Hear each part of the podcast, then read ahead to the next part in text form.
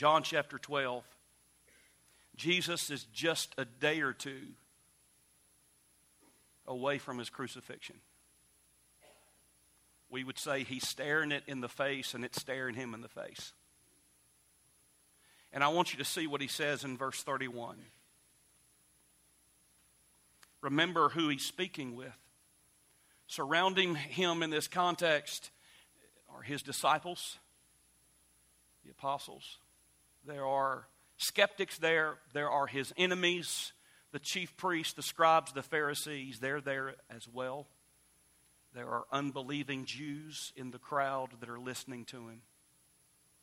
And Jesus is going to say something very significant about his crucifixion, about the greatest event in the history of the world. He has spoken about it before in his public ministry, and he addresses it head on right here. Look at what he says in verse 31. I want you to listen close now and let God deal with us and speak to us this morning.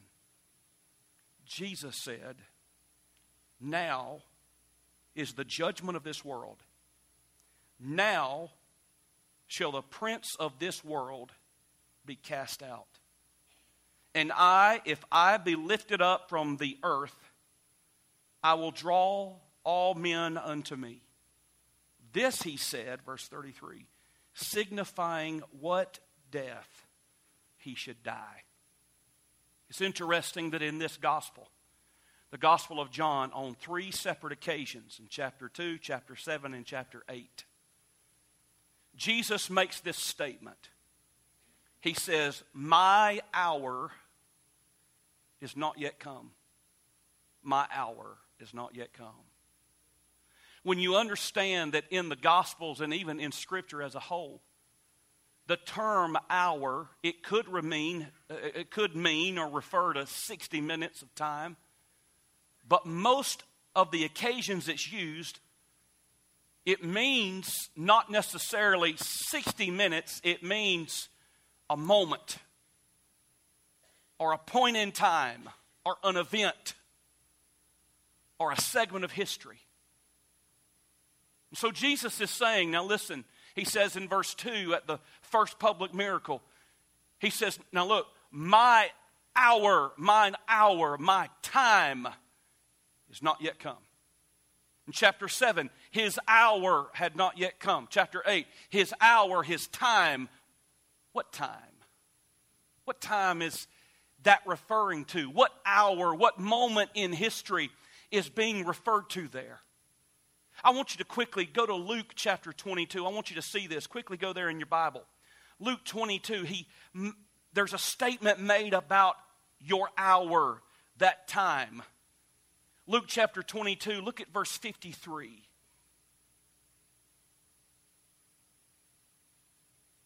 Luke 22, 53, Jesus says, and I want you to see this, this is very significant.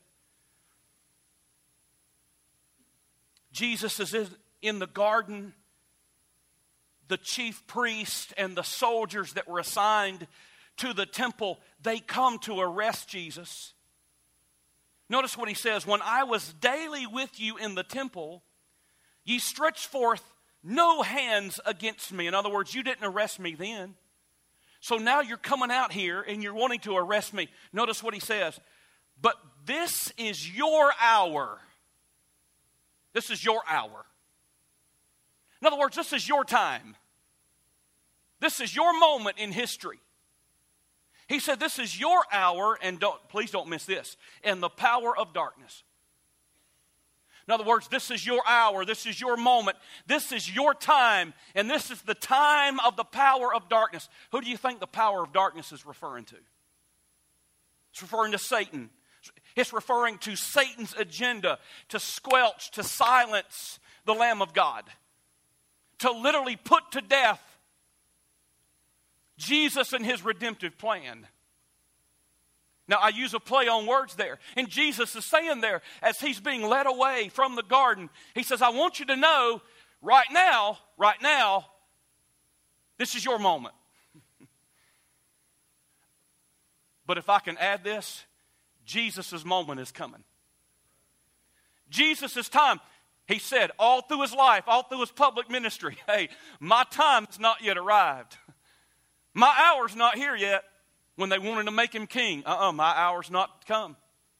When Mary wanted him to exert himself, and he says, wait a minute, my hour, my time has not yet come.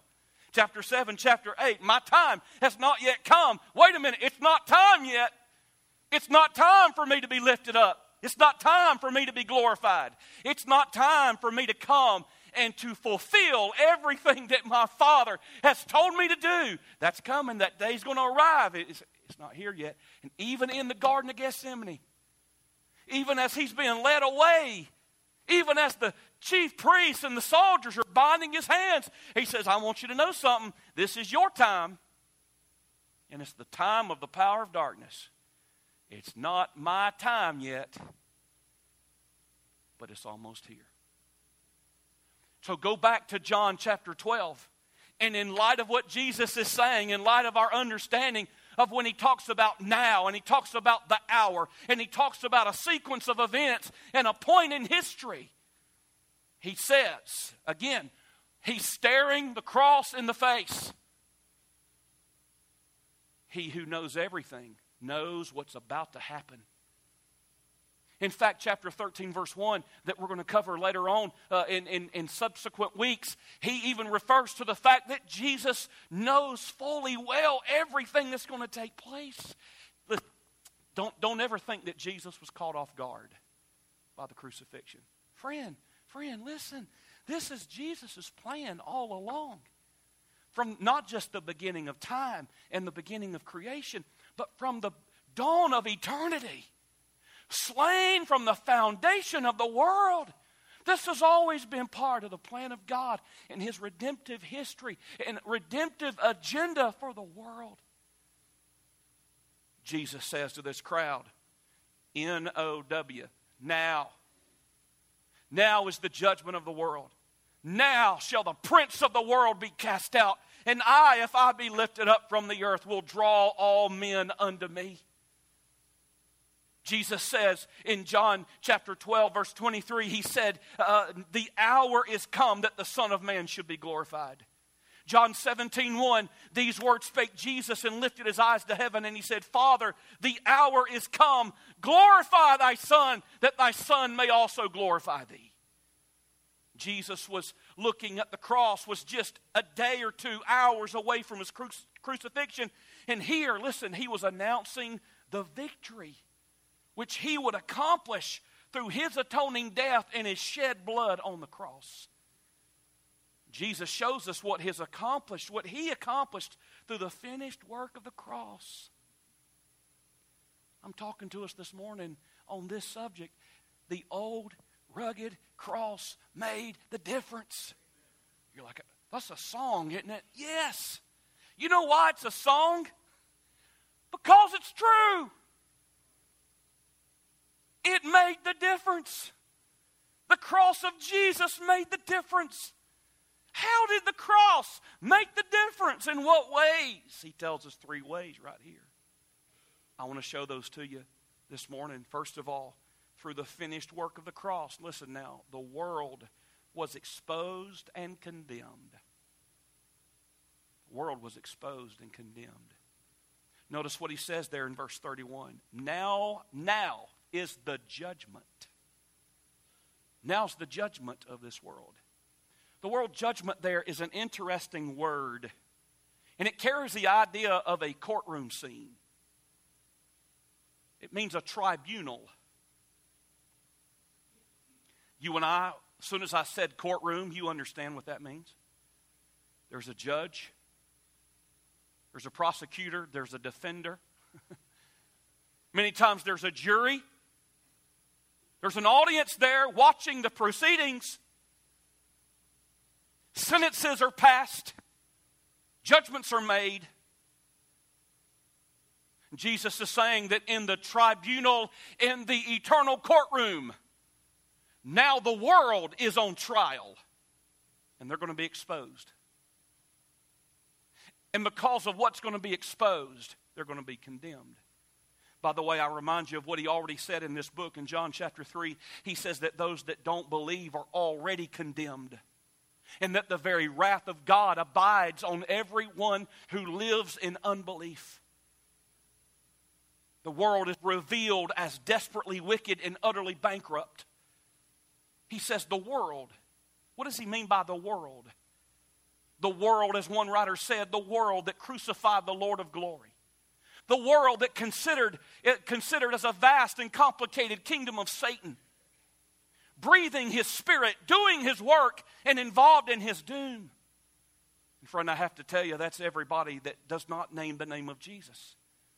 That's everyone who was born into this world a sinner. We're sinners by birth, we're sinners by choice, we're sinners by nature, and all of us share in that doom and in that spirit. I want to remind you about the injustice of the cross from a human perspective. It fully reveals, like nothing else, the bankruptcy and the sheer depravity of the human heart. Called by one writer, the ultimate miscarriage of justice. Speaking of the crucifixion. What does Scripture say? The just, the righteous dying for the unjust. Remember Pilate when he asked the question, Why? What evil has he done? He asked that to the mob that was clamoring for Jesus to be crucified. And Pilate thought, if I could say it this way, that surely when they when he gave the people a choice of choosing Barabbas or choosing Jesus, he thought it was going to be a slam dunk. Remember his wife coming to him and saying, Please have nothing to do with this just man. Pilate knew Jesus was completely innocent. Oh, he didn't even understand just how innocent Jesus was. Completely, completely, completely innocent, infinitely innocent. He didn't deserve that. Nothing about that he deserved. You know that. Everything that's wrong about the human heart was on full display at the crucifixion. greed, pride, jealousy, murder, animosity, self idolatry, self assertion, the deification of man, everything. Everything that's wrong about our own depravity, everything that's depraved in our nature was on full display at the crucifixion the cruelty, the hatefulness, the hate filled words and mobs, the hate filled attitude of the crowd there. And everybody standing by that was crying out, and they shouted and they jeered and they cheered when he was lifted up. And we stand here today and we look at that on, with shame and reproach, and we we, we shame those people. And rightfully so. But I want you to go with me today to that day, that Friday, that Friday morning on that hillside outside of Jerusalem. And I want you to walk with me and let's, let's kind of get close to the crowd and let's make our way through the crowd if we can. This awfully ugly and hateful and hate filled crowd. Represented in the crowd that day is every type of human depravity known to man that you can even imagine, expressions of human wickedness. And I don't have the time or the vocabulary to describe every one of them, but they're, on, they're represented in the crowd. It's because they're represented in every human heart. But as we press our way through the crowd, we spot the executioner standing at the foot of the cross with the hammer still in his hand.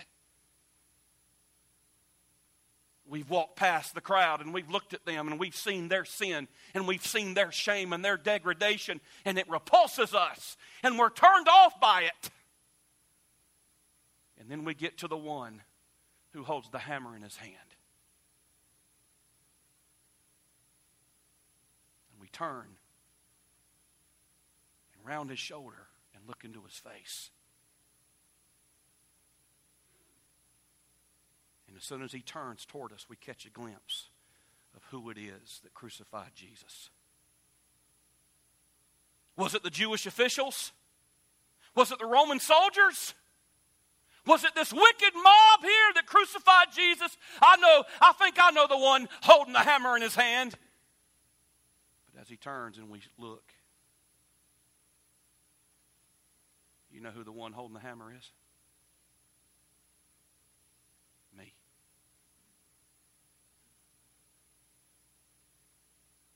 And you. If you don't see yourself, as the one holding the hammer that crucified Jesus, then you've missed the whole message of the Bible. You see, ladies and gentlemen, it was me. I see me. It was me. I killed Jesus. I nailed him to the cross. My sin, my disobedience, my selfishness, my pride, my rebellion. I killed Jesus. And wait a minute, you killed Jesus. He died because of me. He died because of you. We were not innocent. We weren't just innocent bystanders standing there in the crowd. No, friend, we're the ones that put him to death. You see, we're the ones really on trial. We're the ones who are exposed. We're the ones who our depravity is on full display, and we're the ones condemned. Just along with everyone else in this world. Nobody has a defense in themselves now. The human heart is ugly, it's deceitful, it's desperately wicked. And I see messages of humanism all over the place in commercials, on social media, even among Christian people. And they put these little, little pictures and words and signs and t shirts and all this stuff up. And it's like, believe in yourself. Wait a minute, friend. Don't you dare believe in yourself. Your heart is deceitful and desperately wicked. You are enough. I keep reading. You're enough. No, you're not enough. That's why you need Jesus. You're not enough to get yourself to heaven. You're totally, you say, well, I, hey, friend, let, hey, listen, let, let's make sure that what we say and what we post and what we display is true. Away with this Christianized humanism. I'm afraid we don't know enough true biblical theology to debate our way out of a wet paper bag. Be discerning. No, you're not enough, and I'm not enough either. That's why we need grace. That's why we need Jesus. That's why He came to die. That's why His blood covers our sins and His power erases our weakness. You and Jesus are enough but not you alone. The world's exposed and condemned. But number two, now, don't be mad at me. Stay with me now. Because I love this part. Now, I'm, I'm, camp meeting's about to take place in CP right here. Through the finished work of the cross, number two, the devil was defeated. I want to take off running. I don't know where I'd run. But anyway, I'd be tired by the time I got to the front row. Look at what he said, verse 31. Are you still with me? Say amen. He said, Now's the judgment of the world. Now shall the prince of this world be cast out. It's the word balo. It means to throw out. You ever thrown somebody out of somewhere? Some of you teachers like, yeah, I threw a kid out of class one day. I threw some, I threw them out. They were rowdy, causing a bunch of trouble. Maybe some of you coaches, man, there's a time you, you just threw somebody out of practice. Hey, hey, get. Go on and get. And what? Go on and get. You say, what does that mean? That means get out of here. Go on and get. Jesus said, now, the prince of this world. Who's the prince of this world? Well, it's Satan. He's the prince of this world. Somebody said, uh, Jesus said he's the prince, and it say he's the king. He does have authority and power, but not anymore. And Jesus said that when I die on the cross and when I rise again, he's getting kicked out. He's going to be put in his place. Listen to me. That means that Satan has no hold on you unless you let him. I didn't say this, Jesus did. He said, when I, when I finish the work of the cross, Satan is going to have no hold on your life because he's already been defeated. We are the ones, though, who live defeated, but we're not supposed to live defeated. The devil is because he is defeated. Remember what Jesus said, Whom the Son sets free is going to be free indeed? Where did that happen? It happened on the cross. Deliver the greatest blow to the devil. That that in the garden remember? This is your time satan in the garden. As jesus was being led away this is your time this is your time. Satan was filled I, am sure with whatever demonic wicked wicked heinous depraved glee. If satan can be gleeful he was gleeful if Satan can muster happiness, he was happy when Jesus was being led away to be crucified. And he thought in his own self deception, brother, nobody's ever been self deceived like Satan. In his own self deception, I'm sure if hell throws parties, hell was throwing a party. Every fallen angel, every demonic being was in an uproar over the crucifixion. There he is. They're leading him away. Listen, listen to the hammer. Listen to the hammer. I just broke something. That's okay.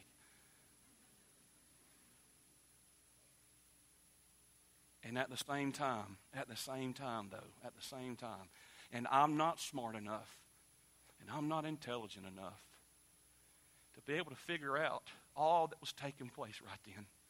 But I'm just telling you right now, there's a lot I do not know. But here's what I do know that there came a time about 3 o'clock, about 3 o'clock that afternoon, when Jesus looked up to the Father and he said, It is finished. That means the debt was paid. That means that the war was over. That means that the, that the soldiers can come home. That oh, it means all of that. It means that the debt's been paid and the prisoner has been set free. It is finished. And I'll tell you what else it means. It means the devil was defeated on the cross. Napoleon Bonaparte, who led France, obviously in the Napoleonic Wars literally conquer all of Europe. He was defeated on Sunday afternoon, June 18th. That's my wedding anniversary, by the way. 1815. One historian called it the day that decided Europe's fate, and it was at that place outside of Waterloo, Belgium. And they say that in his later years, that every now and then Napoleon Bonaparte in exile would get out a map, at least a map of the world of Europe at the time. And he would always put his finger on a spot on that map and he'd say and look around at those that were listening. Right there, right there. This whole world, this whole world would be mine if not for that one little spot called Waterloo. Can I tell you this morning, I imagine Satan getting out a map of the world and he putting his little bony finger on that spot outside Jerusalem called Calvary. And I can hear in my mind's eye Satan saying, This whole world and everybody in it would be mine if not for that one little spot outside Jerusalem called Calvary. The devil's defeated. So, why does he have authority in your life?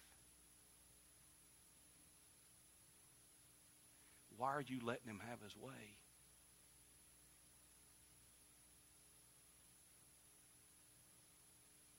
You see, the only power he has is the power you allow him to have. I'm talking to some people, and this week, this week, the devil has beat the ever loving tar out of you. Because you've let him. He's busted you up one side and down the other because you've let him. You say, How do I let him? You let him by saying yes to him. You let him by listening to him. You let him beat you up by saying yes and yielding to temptation. You who have all the weapons at your disposal and should be using those weapons against the devil, you've relinquished your weapons and you're letting him use the weapons on you. He's defeated. You're the one with the victory. Live like it. Claim it, believe it, walk in it. Don't walk out of here in shame. Don't walk out of here defeated, brother. Lift up your head. Walk in victory. Live in the power of God. Rejoice. You have Jesus and all the disposal of heaven in your hands. Stop walking around negative. Stop walking around defeated. Stop walking around with the cloud over you. Remove the cloud. You can live in obedience. There's not one sin in this world that has to reign in your life or over your heart. Live in victory. Because whom the Son sets free is going to be free indeed. And I close with this through the finished work of the cross. Jesus was lifted up drawing all men to himself for salvation. I, if I be lifted up from the earth, I will draw all men unto me.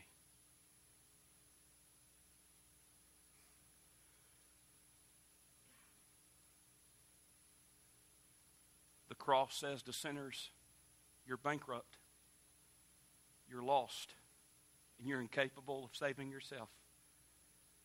Because of that, you deserve eternal wrath. But God loves you. And Jesus paid your sin debt. And there's room at the cross for you. That's what the cross says to you today. That's what Jesus says to you today. And those same hands that were pierced, nailed to the wood, are held out for you room. Will you realize this morning that you're spiritually bankrupt? You cannot save yourself, dear friend. Some of you in this room have tried every religion, every church, everything, every thrill to bring you peace and satisfaction and the calm the uneasiness in your eternal soul, and nothing has availed. And I tell you today, lay it all behind reach your hand out to the nail scarred hand that's reaching out for you. And come to Jesus today. Because there's room at the cross just for you. How much room is there, preacher? There's enough for one more. I'm glad that on February the 27th, 1983, I'm glad there was room that night for one more. I came forward and trusted Jesus Christ as my Lord and Savior. I said yes to Jesus in my spirit, in my heart. I didn't realize this, but while I got saved, I came out of a prayer room. It's not about a room or about a location, okay? It's about Christ. I got saved that night. When I came out of a prayer room over here, my sister was sitting there on the front row, and a Christian was showing her how to be saved. My sister and I got saved on the same night. Say, when I walked out of the prayer room, I was saved. How much more room was there at the cross? There was room for one more. My sister. And can I tell you something? That was in 1983. 33 years ago. Four years ago. And there's plenty of room for every sinner that will repent and come and trust Jesus. And there's room for you today. I love the song, Though Millions Have Come, though billions have come, there's still room for one. There's room enough for whosoever will come. Will you? I close today by asking the big question so what, preacher? What does this have to do with me? I'm glad you asked. Three statements. Number one, would you respond correctly to the conviction of the Holy Spirit in your life? You see, while I've been talking this morning, somebody else has been talking on the inside. That's the Holy Spirit. And He's been gently wooing and drawing you for this moment. He's been speaking to you.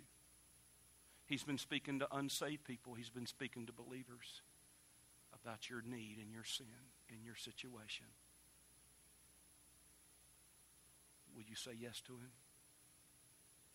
Statement number two Will you come to Jesus today?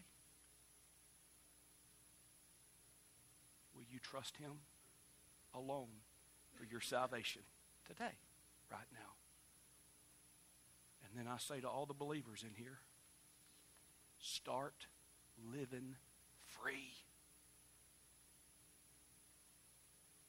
Aren't you tired of getting kicked? Aren't you tired of getting beat up? Aren't you tired of getting defeated? Aren't you tired of getting bullied by the eternal bully of the ages?